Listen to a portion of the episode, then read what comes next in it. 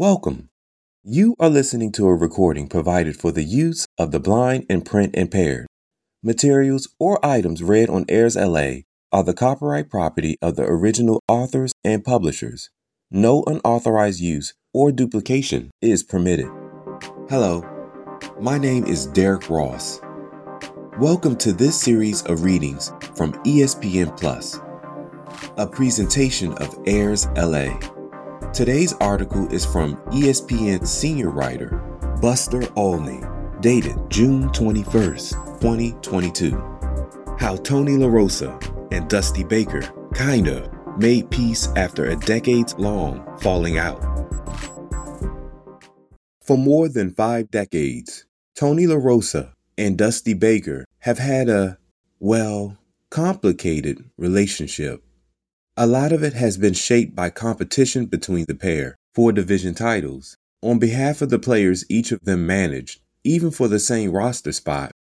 Their falling out has become famous as they constantly found themselves on opposite sides of some of baseball's nastiest rivalries. Their most notable communication has come shouting at each other on the field and rarely speaking outside of the ballpark. But Baker, 73, and La Russa, 77, are baseball's two oldest managers. And finally, it seems time has healed. During the recent weekend series between the Astros and White Sox, it appeared that fences are being mended based on how Baker and La Russa described the evolution of their connection. A lot of that stuff that happened with us was when we were in the same division, said Baker, who explained that the funeral of a cherished teammate helped begin the thaw in an unlikely place. Pitcher Bob Welch played with Baker on the Dodgers, sharing in a championship with him in 1981, and later La Russa managed Welch for the Oakland Athletics, including in 1989 when the A's won the World Series. But Welch was widely beloved for far more than what he did on the field. And so when he died suddenly at age 57 in 2014, friends and family were devastated.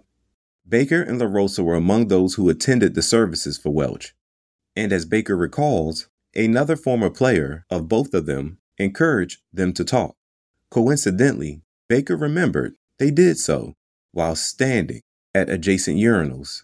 Then, after Baker's Astros beat the White Sox in the playoffs last year, he received a letter from La Russa, Baker said, last weekend. Baker declined to share the specific words, partly, he said with a laugh because he couldn't remember them, but La Russa said they were complimentary. Baker said that Melissa Baker, his spouse, encouraged him to accept La Russa's gesture, and afterward, Baker called La Russa to acknowledge the letter and continue the conversation. There was a lot to talk about. Their decades long tradition of ill will began more than 40 years ago, in 1971, when LaRosa and Baker were both with the Atlanta Braves at different stages of their respective careers. La Russa, a utility infielder, was working to extend his career when the Athletics sold his contract to the Braves in August of that season so he can continue to play. Baker was 21, working to establish himself in the majors. And what Baker remembers is that the Braves kept him in the minors to allow La Russa to play in the big leagues. Baker was called up that September, near the outset of a playing career in which he became a star. La Russa, who retired two years later, would go on to become one of baseball's best and winningest managers. And when he was hired, in the midst of the 1986 seasons, to take over the Athletics, he remembers that one of the best clubhouse guys on the team was a 37 year old outfielder, Dusty Baker, who played his final game for La Russa. The two men had conversation at the end of that season about Baker returning in some capacity for the 87 season. Baker kept himself in shape, he says, but never heard from the A's again. La Russa says now that he was under the impression that Baker wanted to continue playing, but that if he had known Dusty was ready to move into coaching, he would have talked to him about a job on his staff. Baker became manager of the Giants in 1993, taking over the other Bay Area team opposite La Russa's Athletics. They shared the city for two years before La Russa shifted to the Cardinals another NL team. By the time he and Baker squared off in the 2002 playoffs, hackles were raised. In game one, the two yelled at each other, On the field, after Kenny Lofton spun out of the way of a high fastball, Baker downplayed the exchange after the game. I mean, what thing with Tony? Baker said. If there had been a thing, somebody would have thrown some blows or something. There was no thing. We had a discussion.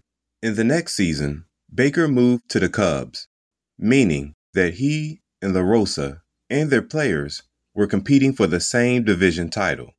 There, their exchanges grew more intense. When La Russa suggested that the Cubs carry wood sometimes through at hitters, Baker responded, I've heard Tony say things before. As far as I'm concerned, tricks are for kids, and I don't take kind to threats. On September 3, 2003, the Cubs' Matt Clement hit the Cardinals' Dan Haren with a pitch, and subsequently, Haren hit Clement. Baker and La Russa screamed at each other from opposing dugouts, with Baker repeatedly jabbing a finger in La Russa's direction. But the exchanges would continue. Baker once said, The Cardinals don't like you beating them. They weren't used to the Cubs beating them. Most of the time, they were used to having their way with the Cubs. Their communication dissipated, even as Baker moved on to the Reds in 2008. In 2010, Cincinnati's Brandon Phillips referred to the Cardinals as bees. When he came to the plate for a game in August and tried to greet Yadier Molina on the knee with his bat, Molina confronted Phillips, and so began one of the worst baseball brawls in recent history.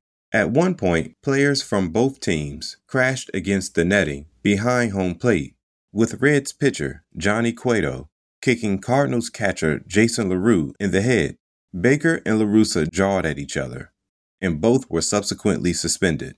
Two years later, when LaRussa managed the NL All Star team, Cueto and Phillips were not picked for the NL All Star team.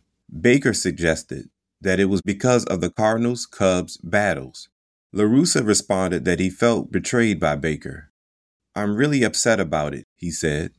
There was a knife in the back there that I don't think I'll forget. How deep the bad blood went, only LaRussa and Baker know. But as LaRussa once said of his exchanges with Baker, and sharing the same division as Cubs and Cardinals managers, we play a bunch of times. And at the end of the day, one of us is happy and one of us is unhappy. That changes the relationship right there. But we're still friends. Now, Two of the longest tenured managers in baseball are back in good terms, at least for the most part.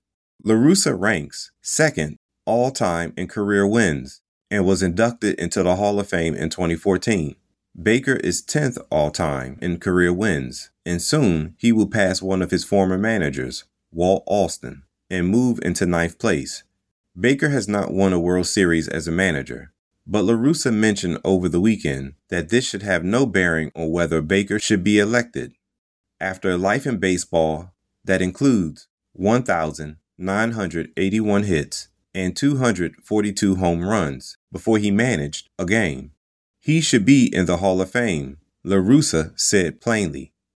In the years to come, there might be a day when Baker will make a Cooperstown speech that will surely be one of the most interesting in a lifetime which he's befriended everyone from Jimi Hendrix to Henry Aaron, and LaRussa could be seated behind him to welcome a peer into baseball's most important fraternity.